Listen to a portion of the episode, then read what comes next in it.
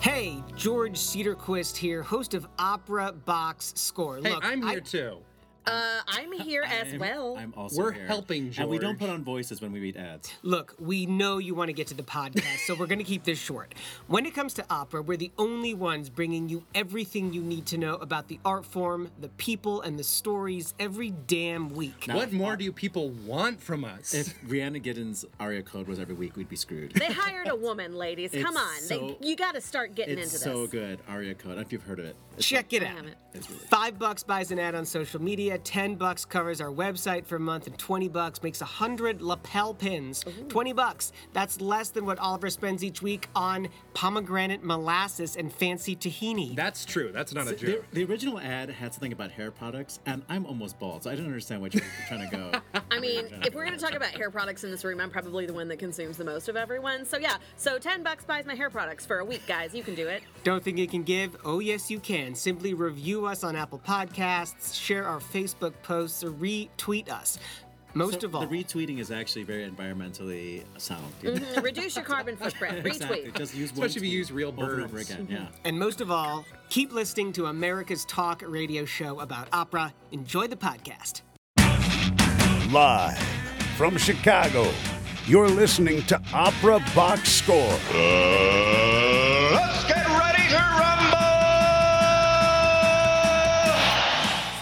Hey, wherever you are, however you're listening, welcome to America's Talk radio show about opera, period. Live in the Lakeside Studio, WNUR 89.3 FM and HD1 Evanston, Chicago. I'm your host, George Cedarquist, joined by co host Weston Williams. All right, tonight, the 2020 season announcements are coming in fast and furious. We take a deep dive into the recently announced lineup at Opera North in England. We take another deep dive at the Washington National Opera season, and then we take a deep dive into the listener mailbag for a real barnstormer of a question, plus two minute drill coronavirus hits Operaland. And of course, you can get your voice heard on air, but this time it's a little different how we're going to get voices on air. First of all, let me get Weston Williams out here. Oh, hey everyone. How are you? Great to It's have so you. nice to be with you and just you tonight. I, I like the, t- the two person show. the two-person show I just really do. just two guys being dudes, you know? Well, it, not that like if Ashley was here and it was me and Ashley, I would I would love that too. But it's like the hallmark of sports radio is really to have just just, two just dudes just talking about whatever two people comes to on, on. Uh. the line. um, hey, it is Phonathon. It is the one time of year where we at WNUR ask you to help make this happen. It is super easy to donate. WNUR.org slash donate is the easiest way to do it. You can also call us on our regular hotline number 847-866-9687 operator standing by to take your call on that as well And this will still be going on for a few days, so if you're listening to the podcast version and it's not too late, call in, give give money to WNUR. They're so great to have us here at Opera Box Score. We appreciate them so much.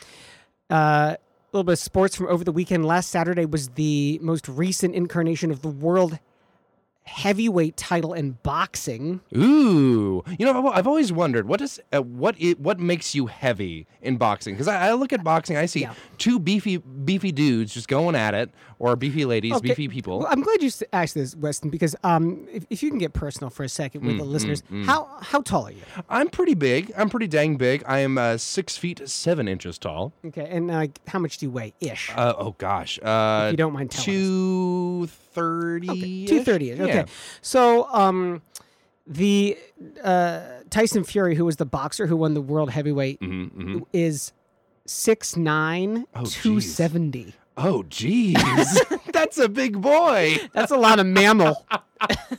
That is so big. Oh, geez, that would be the first time if you were to walk in the studio right now. I would feel uh, about your size right now. Exactly. Yeah. Crazy. Um, quick correction, of course, before we get onto the show as well. Uh, this is from Oliver. He says Christine Goerke will make her role debut as Isolde at the Metropolitan Opera's production of Wagner's Tristan and Isolde next season. All right, let's talk some opera. Chalk Talk on Opera Box Score.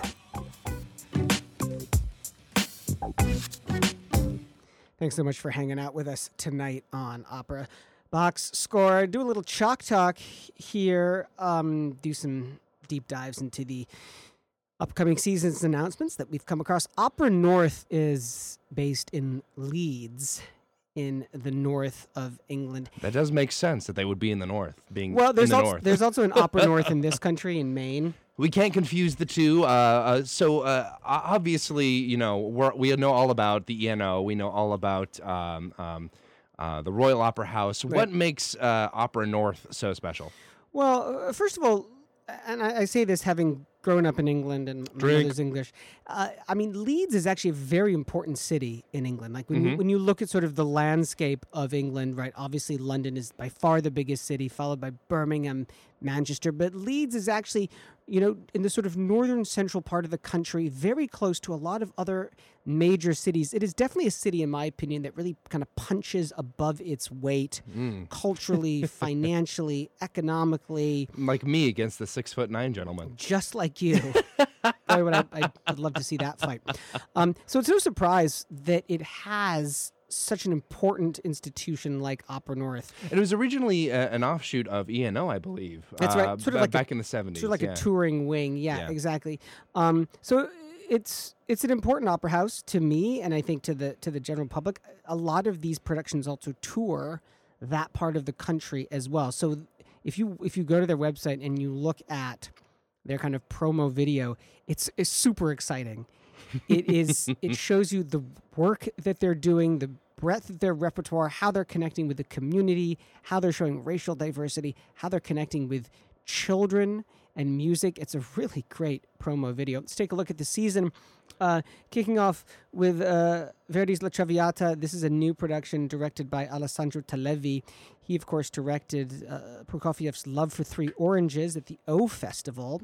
Have you? Have you, you? Did you say you had met him before? I uh, I have met him. Yeah, yeah, years ago. Uh, He he would not remember me, but uh, it'd be fun to Don't get him on the show. George. So, Trouble in Tahiti. Uh, this is the the Bernstein one act. The, the question with Trouble in Tahiti is because it's only clocks in at like sixty five minutes. It's a Right. The question is, opera. what do you pair it with? what What are you gonna pair it wine goes with Trouble in Tahiti? And they've decided that their wine should be the West Side Story Symphonic Dances, uh, which is, uh, I think, a pretty decent solution. Um, it's uh, it's always a you know, uh, yeah, West Side Story. I think is a much more famous and well-known piece than uh, than shall we than Trouble t- with Tahiti. Um, uh, at least in most circles, I would say. Uh, trouble, not Trouble with Tahiti, Trouble in Tahiti. Um, and, and so, uh, uh, so I think you you have an interesting opportunity to have people see the words West Side Story on the program and be like, oh, maybe I'll see this other thing by the guy by the same guy. You know, uh, I think it's a pretty solid choice. plus. I mean, Trouble in Tahiti. It is scored for orchestra. You're Right. going to have those instrumentalists there. They're already there. I mean, you. it's interesting, right? You might as well use them. Uh, put not just use them, but put them front and center. Yeah. I yeah. wonder if that piece is going before Trouble in Tahiti, like within the evening. I'm not sure. Um, my my thought would be, my thought would be that it was, it'll probably be after. But if I was programming it, I'd probably put it first. Um, another opera coming up that's kind of interesting to me is this uh, uh, production of Jack the Ripper, which is a, a newer opera. Uh, I think it came out uh, what a few years ago. Um, uh, by uh, Iain Bell. E- e- very, very recently, within Right. the last year. Uh, it was at English National Opera. Iain Bell, of course, friend of the show, friend of mine. Uh, I mean, you know, I, I think we can be honest here. The reviews for Jack the Ripper at English National Opera were not phenomenal. Mm. It's surprising to me that it's getting another outing, A, so soon, and b in the same country. Well, I think it's uh, it's one of those that it's such a it's such a Brit- British sort of uh, uh, story, right? You know, the story of Jack the Ripper uh, is a very very British thing, so it, it makes sense. And I think that uh, um, the that sort of era, that sort of time and place is is uh, is a popular one at the moment. The whole, uh, uh, uh, I, I think back a couple seasons ago to when Chicago Opera Theater did Elizabeth Cree, same sort of flavor. Right, and I, right. I think that you know it's one of those operas that I think could be done in such a way as could be really, really popular. It's just a matter of hitting the right audience at the right time with the right production. I also wanted to mention that the librettist for Jack the Ripper is by Emma Jenkins, which is always an exciting thing to have a uh, woman on the uh, uh, on the creative team behind an opera, and that will. If they play that up, play their cards right, they could could get them a little bit more attention. Maybe the second time around. Later on in the season, they're doing Alcina, the Baroque opera by Handel. It's going to feature American countertenor Patrick Terry as Ruggiero. Uh, this was interesting.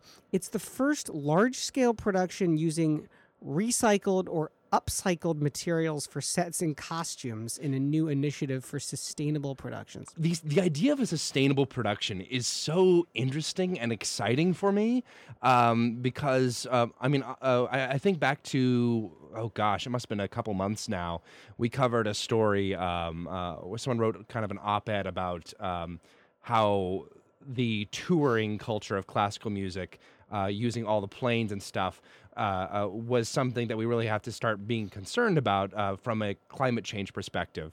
Uh, and the idea of creating a perfectly a sustainable production is something that I think it would be really interesting to see more opera houses uh, adopt and bring into uh, their sort of advertising to not just, you know, uh, advertise their own, you know, consciousness of the environment and what needs to be done, but also to actually help the environment. Because uh, I think, you know, all these big, glorious, beautiful sets sitting there, they're only ever going to be used for that in, in nine out of 10 cases. Uh, they'll get, then they'll get broken down, wind up in a landfill. And I think the idea of, of really being conscious about where your set comes from and how you create it in a sustainable way is something that we need to be pursuing. Yeah, let's be honest. I mean, theater is actually a very wasteful art form. As you say, Weston, right? Like these enormous sets are built, 94% of them are not put into the repertoire A because no opera company except for, you know, the big A houses like Right. the Met, San Francisco, Chicago have space to store these sets. So they're probably thrown away. Even if you're working in a design which is purely light, right? Like the energy that is used Mhm. is is phenomenal. Uh, obviously you you need electricity. We have to see the the singers. I say go back to candles. Who cares about theaters burning down? but I, I do think that it's, uh, and I also think that it's interesting that they're doing it for Alcina too. Uh, and I think this is the first of three operas they have planned in the near future that's going to be this sustainable thing, which will ho- hopefully uh, lead to others. But the idea of Alcina, such an old sort of classic, you know, it, it- it evokes sort of the big opulent sort of baroque stagings of the past with all the you know the cloud machines and all the gilt stuff uh, gilded stuff i think it makes a kind of an interesting statement to be doing it with a production uh, like that You can do, but also, I mean, those Baroque operas, because they're on the older end of the repertoire, actually, I think can also give a designer a lot of license to be very abstract. That's also and, true, And yeah. there's something within that abstract aesthetic which perhaps really lends itself to using recycled and upcycled. I have no idea what up, upcycled means, by the way. um it's it's recycling but in reverse i don't know we can look it up over the break uh, we're moving on to Washington National Oh, uh, before we move on to Oh, yeah, Washington. National, uh, we also want to mention that they are uh, that uh, Opera North is also doing Carmen, uh, Girl of the Golden West, the Puccini version, not the John Adams version, and uh, Parsifal. So I'm basically waiting on a call from Opera North to give me a ticket for that one. All right, now for Washington Don't hold National. your breath, buddy. yeah, so we talked about Washington National Opera on the show We mentioned it a little bit last week. last Um, week. Uh, before we go to that, right. of course, again, quick reminder to everybody hanging out with us tonight. Uh, it is Phonathon. It The is your time of year. chance to help out not just Opera Box Score, but all the DJs at WNUR 89.3 FM here in Evanston. Uh, 10 bucks gets you a sticker. 25 Love bucks stickers. gets you a t-shirt T-shirt. Oh, man. and and a sticker. And a sticker. 50 bucks gets you a, a t-shirt, a sticker and a hat. That's everything I want in life, You'd be George. you'd be like dressed to the nines. right now, I'm Hopefully with that sticker over your so- mouth. WNU dot, uh, or uh, yeah, let's try that again. WNUR dot org slash donate is how to donate. Weston, back to Washington National Opera. So uh, last week we talked a little bit about WNO, um, but uh, I'm gonna since he's not here, I'm gonna blame Oliver. Uh, he we conflated the end of the current season with the actual season announcement, uh, which includes Beethoven's Fidelio with Elza van den Heever and a directorial deb- debut of Renee Fleming. So let's just to clear out any of the confusing air, let's just kind of hit uh, hit you with kind of what they're coming, what's coming up for the next season, and not the end of this season. So uh, as I already mentioned, Fidelio. Beethoven's 250th uh, uh, birthday makes sense. Uh, Nixon in China, which I am always excited to see. Um, Boris Godunov, which I am ecstatic to see. Uh, uh, Rigoletto, uh, Cosi fan tutte, and La Boheme. The the conducting, the, not sorry, conducting the directorial debut. Of Renee Fleming is for that Cosi fan tutte, and I'll be very interested to see how that goes. She's at her this point in her career where she's uh, you know really finding ways to um, uh, as she kind of winds down her her operatic singing career find these other outlets of expression. And I'm I would be really fascinated to see her take on something that she would uh, know as well as Così. Um, and there's uh, also uh, just a, lot of really big names coming up in the season. We've got uh, Angel Blue, Ryan Speedo Green, um, uh, Christopher Maltman, uh, just uh, uh, lots of really interesting sort of combinations and lots of, I think, fairly ambitious programming for WNO. Particularly Boris Godunov struck me as kind of a. I- Whenever I see Boris Godunov, I- the, the thing that really hits me is not necessarily the scale of the production, but the scale of the opera, the the the, the size of it, the the the the the the, the, heft The of the music. yeah, I mean, what you're saying is is this, um, you know, aggressive programming? When you purely look at the titles, I would not say that this is aggressive programming. What's to note is that five of these productions are new to Washington National Opera. Mm-hmm. Anytime an opera company does a production brand new, there are surprises. There are things that you think are going to be really easy, they turn out to be really difficult. So, so that to me is what reads ambitious, right? La Boheme, not a terribly ambitious choice. Così, Rigoletto, Fidelio. But as you say, Boris Godunov, I mean, that thing is like the monster truck rally. of ru- of mid-century uh, There, Russian there's opera. literally like any opera can be shrunk down in the dryer. Boris Godunov, you cannot shrink that. down. yeah, it's it's the blanket that gets fluffier as it goes through the dryer. It is. Uh, and that, and of course, Nixon in China, always, uh, I think, a very appropriate one for uh, WNO. Um, uh, I think a very exciting one to see too. I mean, that is a truly inspired choice, right? There you are in our nation's capital. Yeah, it's You're- right there. You're wrestling with this idea that, you know, that all theater is political in some way. Uh, I, I love the parallel of like the current president Mm-hmm, mm-hmm. with Nixon, right? Like these two guys are both complete crooks, in my opinion. and so there they are doing Nixon in China. That is an inspired choice. That is why Francesca Zambello, the general director, is paid the big bucks. Uh, the artistic director, excuse me, is paid the big bucks. Uh, One of the uh, other companies that sort of uh, uh, released their uh, state their their season last week was Minnesota Opera. However, we are going to hold off on that because next week uh, you'll want to come uh, tune in again because we have the chief artistic officer Priti Gandhi who will be joining us live via phone to talk through the season and everything else. That'll be on March 9th, a week from uh, uh, I believe that's a week from now at 9 p.m. It's Central. Just in two weeks. Two weeks. right? Two weeks. I We can't. March I can't count. Is it is it leap year that's that's throwing you off on yes. Yes. If it hadn't been the leap year, I would have gotten it the first try. I promise. That. that is going to be a fabulous interview. The the Minnesota Opera season is really quite spectacular. I I mean you can go to the website if you want. I'm I'm not going to reveal any of it. There is a show in that season mm-hmm, that mm-hmm. is so surprising, Mm-hmm. mm-hmm. so shocking. Check it out for yourself and make sure you. I love back. this clickbait that you're doing. One of these operas will No, no, shock it's, you. It's called good radio, Weston. There's a big question in our listener mailbag. That's next on America's Talk Radio Show about opera. It's WNUR 89.3 FM and HD1, Evanston, Chicago. Live from Chicago, you're listening to Opera Box Score. More right after this. Support for Opera Box Score is provided in part by nkoda. Endorsed by Sir Simon Rattle and Joyce D. Donato, nkoda is like a Spotify of scores. It's like the it's like the Netflix for new music. It's like the Hulu of notes. Encoda is a beautiful app for streaming the world's largest digital library of sheet music on subscription.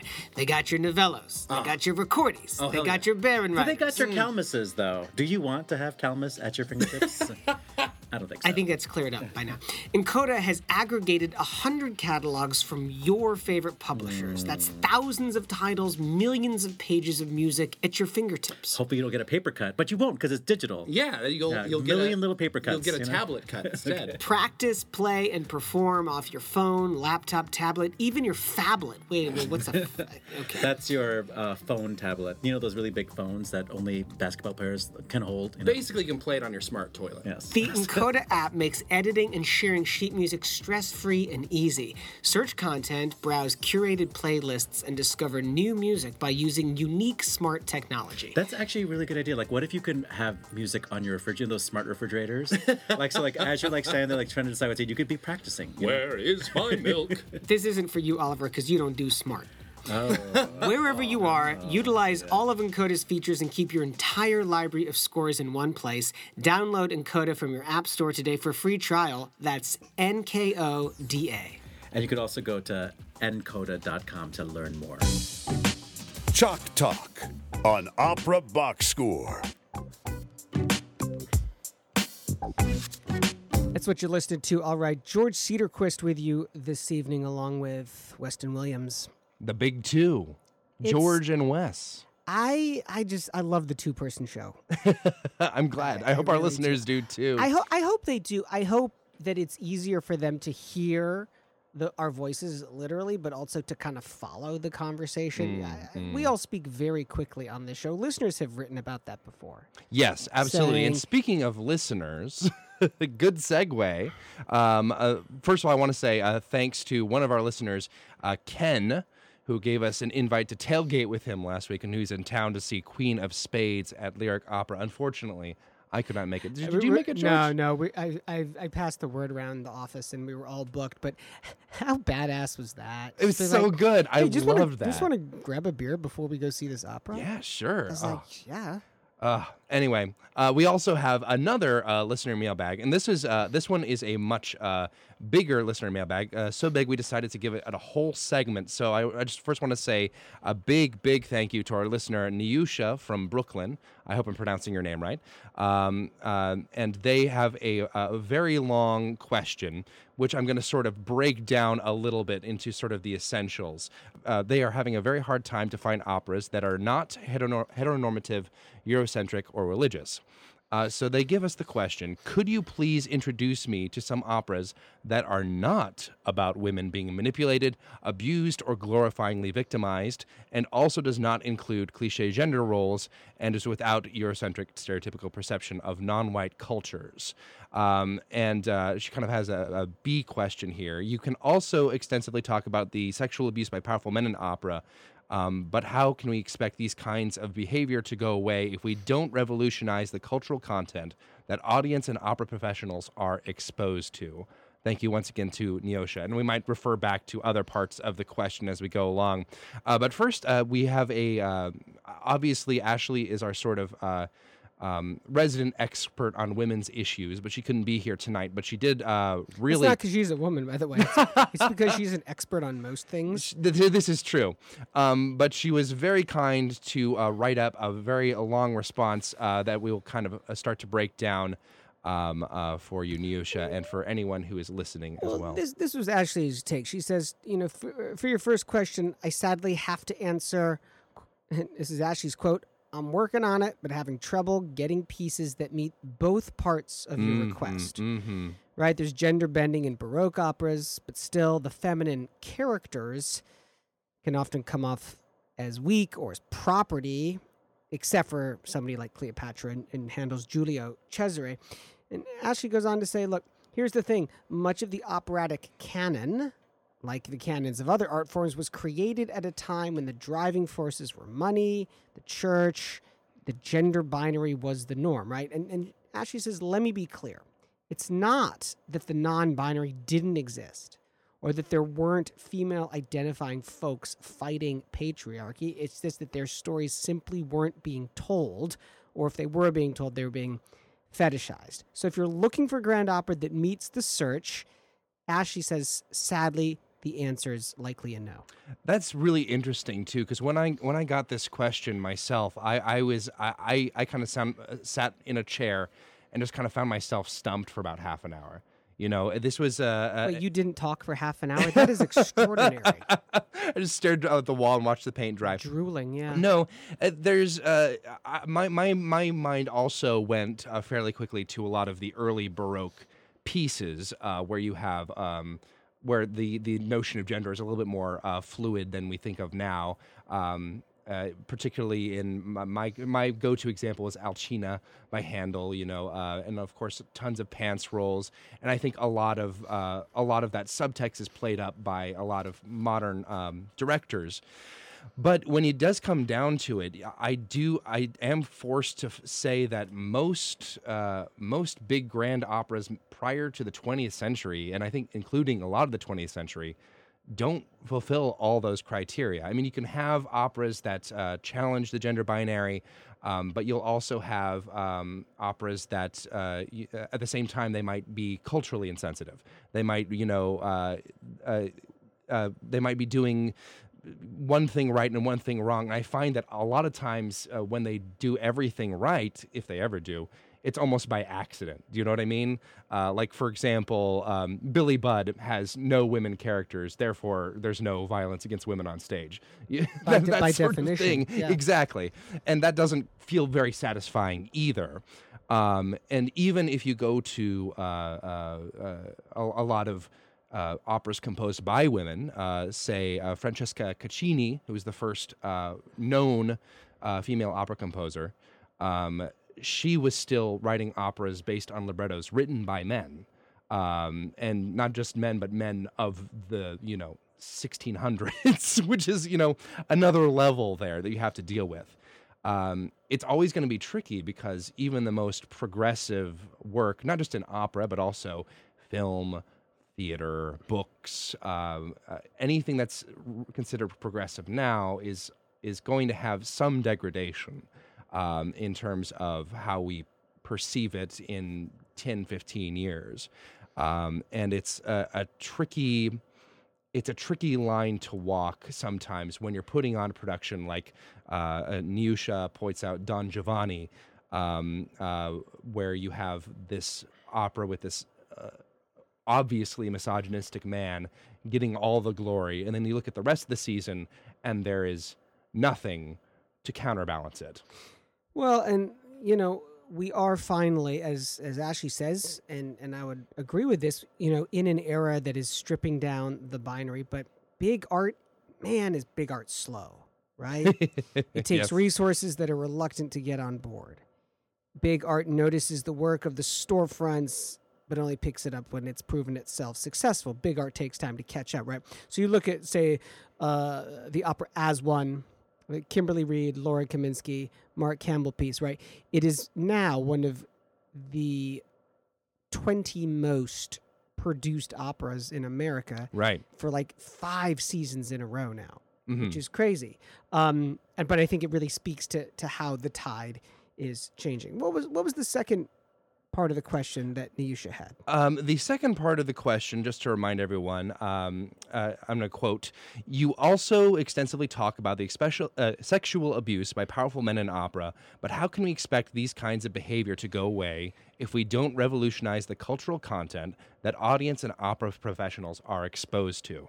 And this is something that I think is uh, a very hard question to uh, grapple with. I think there are a few solutions. Um, obviously, the the most obvious one is to you know get rid of some of those war horses, get them out of the uh, the canon, and start producing more new works uh, from diverse creators. um, who are conscious about this this sort of thing.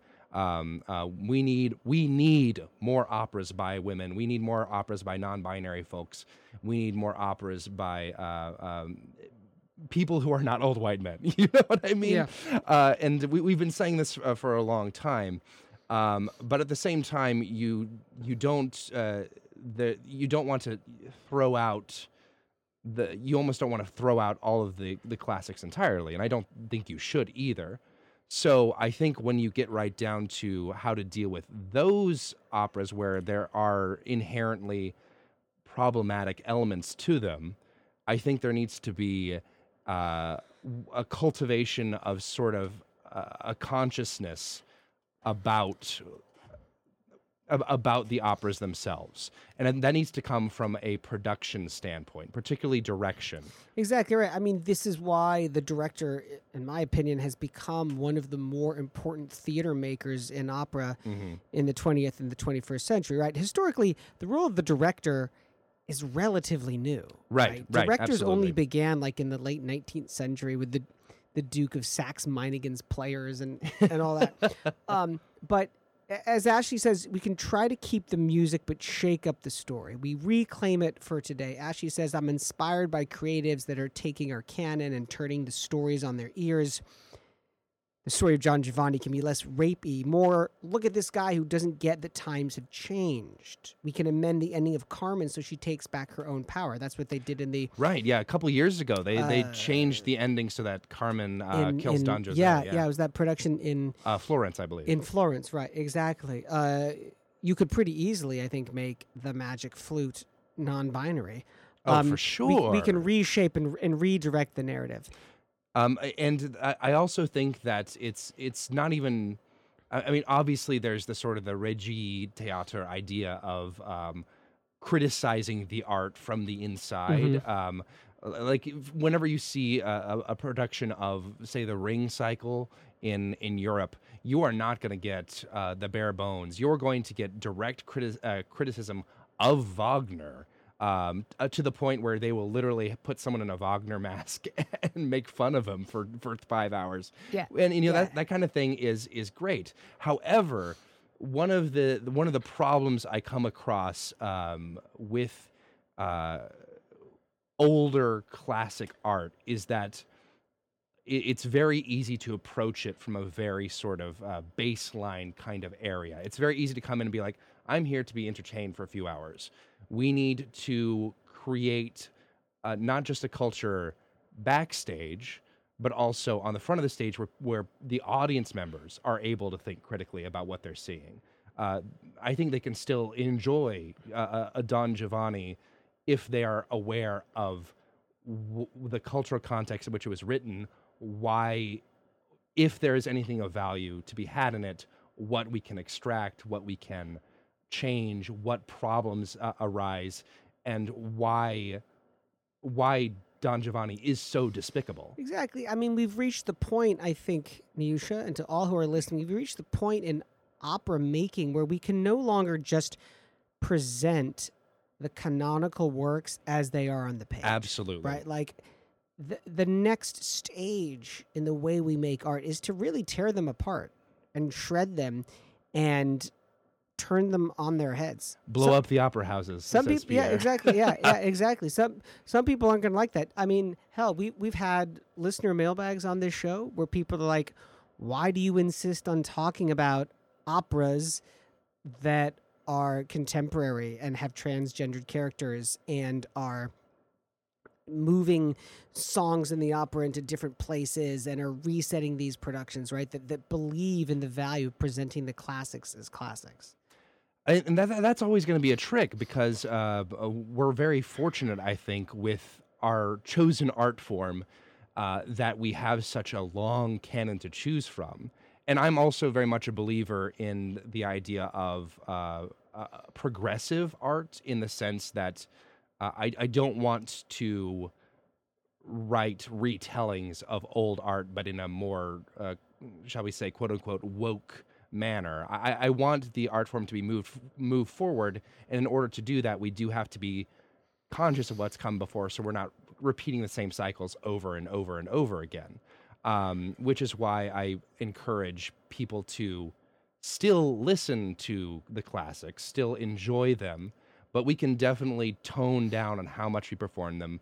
We can uh, we can recontextualize how they're seen, and we can cultivate this idea of these these were not perfect works of art that endure forever. These were products of their time as well, and these are things that were not perfect about them, and things that nowadays we want to see end and that's fine. And I, I think it's one of those things where it, it feels like sometimes when I make this argument that I'm saying, "Oh, you can have both," and then people, then no one's happy. But I genuinely do think that there is a middle ground if we cultivate uh, a listenership and uh, uh, not just a listenership, but also uh, um, a, a culture of trying to understand these pieces and new pieces and being aware of their political uh, context that can really push things forward in a positive way for everyone who is not just old and white. I have, I have a bad feeling that to Niusha's question, I don't, I don't know if we really gave the answer that they were uh, hoping for, looking for. I mean, I think we made it more complicated. We probably did, but it's But a hey, it's complicated. complicated, It's a you know. complicated question, it and this is, in many ways, we'll we'll keep coming back to this question uh, multiple times over, you know, probably until we all get old and uh, and die. Uh, but but I I do think that um, there are uh, there are a few operas out there that might not fulfill all your uh, criteria, uh, you, but there are ones you can uh, find. I would always recommend look for operas by women, um, by non-binary people, by people from other cultures.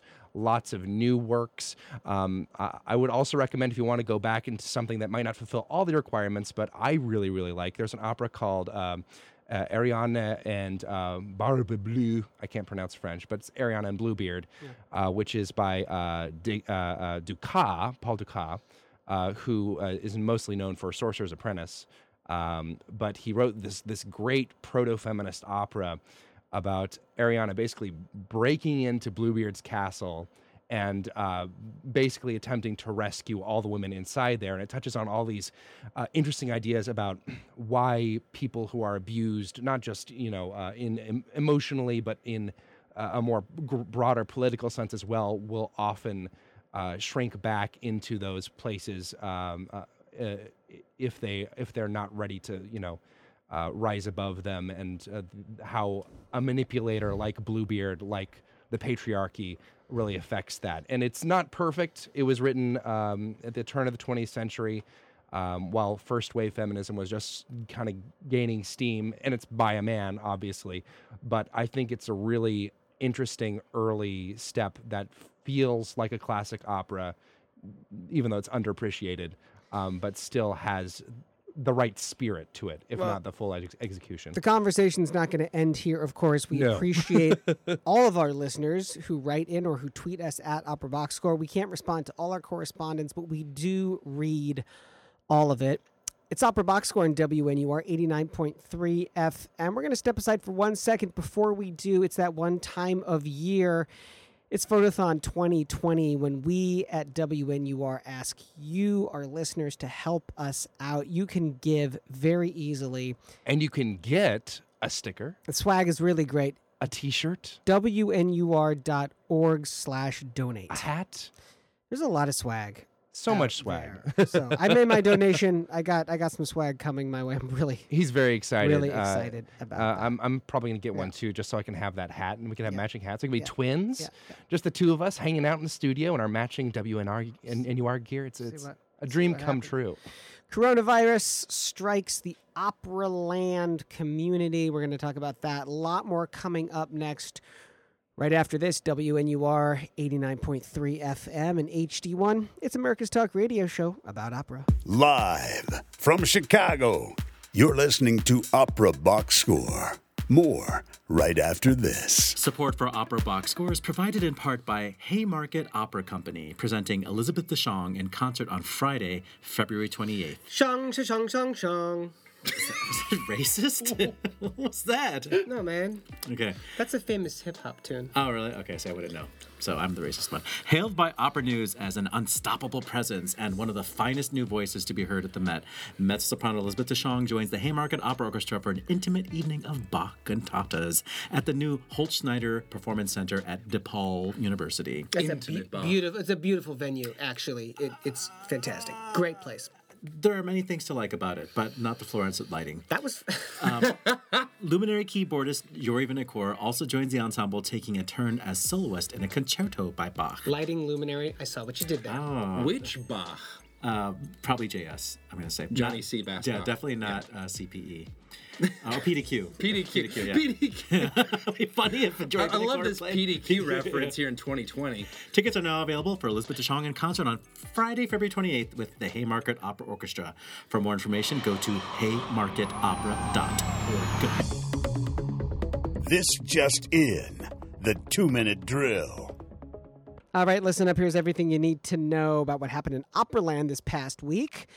Despite objections from sexual abuse activists, the Israeli opera will host a week long singing competition organized by Spanish opera star Placido Domingo. Teatro alla Scala in Milan has suspended all performances due to the coronavirus. In Vienna, a same sex couple is about to waltz into history. The prestigious Opera Ball, which dates back to the 19th century, is a bastion of tradition. But in this year's opening ceremony, two women will glide across the floor in each other's arms. Carlo Rizzi was conducting Welsh National Opera's new production of Verdi's Sicilian Vespers, and uh, phones, not one, but two cell phones started ringing during that performance. He stopped the show and spoke to them. Semifinalists uh, will compete today for the year's Metropolitan Opera National Council auditions, and by this time next week, we're going to know who the winners are. World class vocal performances lined up for next season at San Francisco Symphony. Michelle DeYoung sings Judith to the Bluebeard of Gerald Finley in the opera by Bartok. Christine Goerke stars in Strauss's Electra. Ian Bostridge appears in Britten's War Requiem. And this is super cool. Nathalie Stutzmann conducts the orchestra in Strauss's Four Last Songs with Renee Fleming. Adam Unger was on the farm team for the New York Yankees in the early 2000s. He's now a baritone who sang Monterone in Verdi's Rigoletto in New York last weekend. In a fun promotional stunt for Swedish opera house Folkoperan, an ad agency asked local children to pick between two things they generally not want opera or broccoli. Results not surprising, but certainly hilarious. Over to the DL, LA Opera has announced that Angela Meade will be performing the role of- Elizabeth I in its upcoming production of Donizetti's Roberto Devereux. She'll be replacing Davinia Rodriguez, who is withdrawing due to illness. And actually, this is the third high profile cast change for the production after Domingo left the company. Alice Coote also withdrew. Exit stage left Greg Trupiano, Sarasota Opera's longtime company manager and more recently director of artistic administration. He died on Tuesday at 64.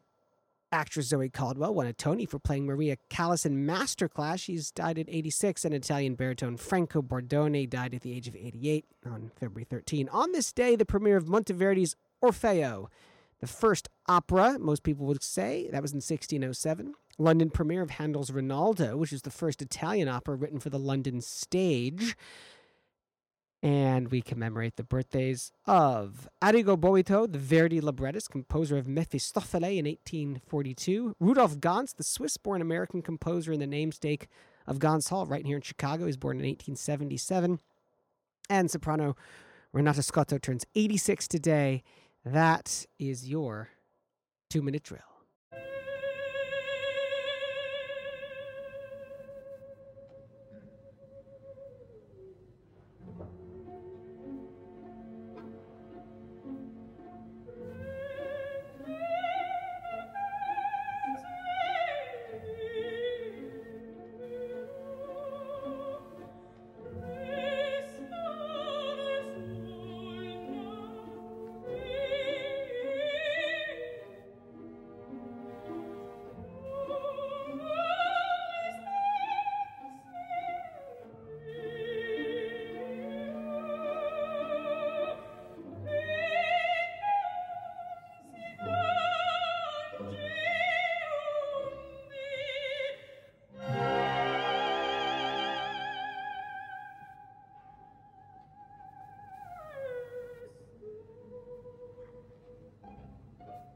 And that's a little bit of Renata Scotto singing from Donizetti's L'Elisir d'Amore. Uh, I want to go straight to the phone lines right now and see if our old friend Tobias Wright's hanging around.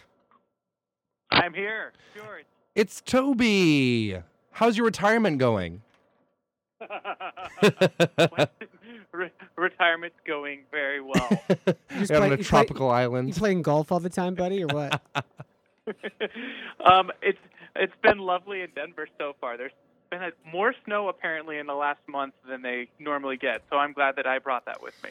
Tobias Wright back on the show, but for kind of a, a sad reason, my man, that you're calling in. Yeah, so you know, I I just wanted to I I pinged you guys today, um, uh, and and just really thought it would be important to make sure that we celebrated the life of Greg Trupiano. Um, and I think part of the reason that it was important that we had that and talked about it on the show wasn't just because of my personal relationship with him, but how many countless hundreds of people um, encountered and, and were mentored um, and advised by Greg Trupiano, um, not just through his relationship with Sarasota, but um, the the opera world at large. And so he meant a lot to me. He was a very dear personal friend, but I know that I'm, you know, one of, like I said, a couple hundred people who would be able to say that. And so that's why I called was was just to, you know, lend a voice to that and really share what he meant to me and, and what I know he meant to so many others. Greg Trupiano was one of those guys in the business, which is so few and far between. I mean, I wrote to him over a number of years, and he'd always write back and, and say, Hey, you know, I, I have no job for you right now, but stay in touch. The one time that uh, I, I think he came to Chicago when I was here is he called me up and he's like, Let's meet. And we went out for Peruvian food. and ex- I mean, and exactly that. It's like, and and you never got hired by him, and it didn't matter. And it was, you know, it was really, it was so interesting. Even when I was no longer in consideration for certain things at Sarasota, he still made it a point to reach out to me. Um, as recently as you know, a few months ago, he emailed me just to check in and see how things are going with the new job. And I mean, George, he reached out to you, and it's just the kind of person that he was. And I think that's why you know the company that he was associated with um, is doing so well and, and was in such great hands, and it'll continue to be. But um, I just feel like those kinds of people are really unicorns. You know, they not everyone's willing to invest like that, um, especially in today's world when it's such a we want quick turnaround, quick glorification, and and Trupiano really took the time to invest and and get to know and understand why people pursued what they pursued, and I think that was what made him so special. That's so true that in this business, in this world of moving quickly, of getting rich quick, that sense of like long term dedication and, and and building friendships was so unique to him. Absolutely. Um, Tobias- absolutely. So I, Tobias Wright, of course. I miss you all so so dearly. I'm going to interrupt you. Uh, I love you. I love you, Weston. Is, is Oliver there? Is anybody else there? No, unfortunately. Two unfortunately. man two man show tonight, man. Yeah, it's just we're just writing we're just writing solo basically. I mean, you got a good. You've got two good guys, so it's a, uh, it's a good show. Tobias, I- I'm still assuming that you're you're still nursing your hangover from the Super Bowl when your Kansas City football oh Chiefs. my God, George! I almost I almost missed work the next day. It was that bad. It was a two day hangover, no lie. And I drunkenly ordered more Super Bowl memorabilia than I needed to. Oh my goodness. All right, brother. Miss you. Glad you're All right. well. Thanks for calling in. I'll miss you all. All right. Bye, Take. Toby. Oh, miss him so much. What a hangover. I can That- still hear his voice. That would have been. I um wanted to give this shout out from Oliver about the Metropolitan Opera National Council auditions. He's got Mhm, some mhm. predictions. He's a betting man. Oh, he is. I think.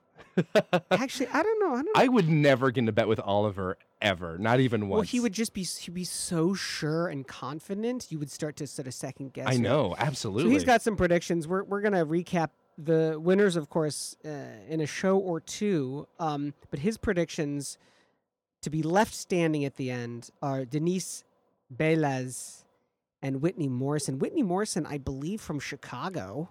oh, local. That would be pretty swell. We'll see if that uh, holds up. We'll check in, and then uh, if he's wrong, we'll give him uh, just give him the, the worst time. couple uh, you know waning minutes here for the two minute drill weston wondering if there's a story that you wanted to give a hot take There's on? there's a couple. I first of all the uh, the the opera ball, the first uh, same sex couple, uh, at least openly, uh, in, i it's mind boggling to me.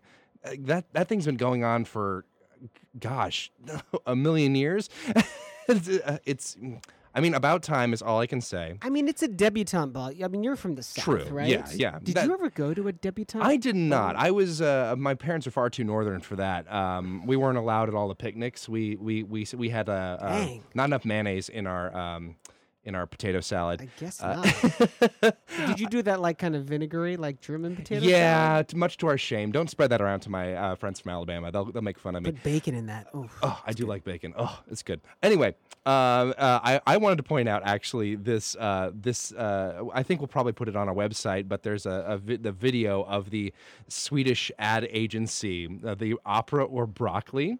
Uh, basically, they like put 'em- put the kids in a room and they lift it up like these, you know, big silver like uh, serving platter things where you can't see what's underneath.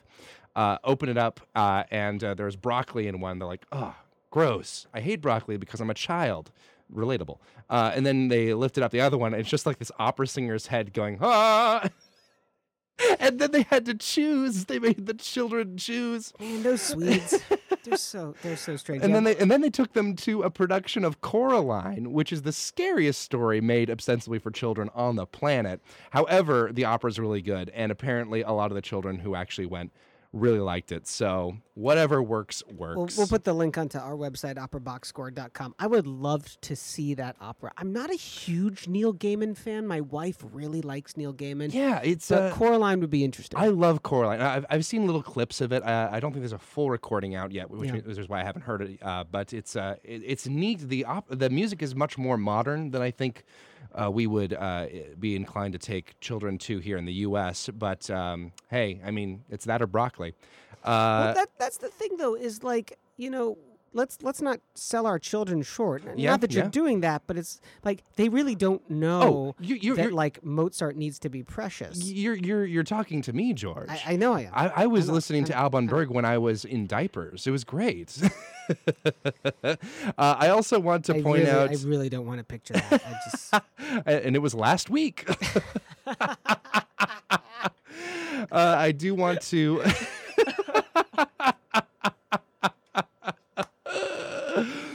Okay, all right. Well, let's refocus, refocus, refocus. Okay, uh, I do want to uh, also point out that um, uh, Israeli opera. What are you doing?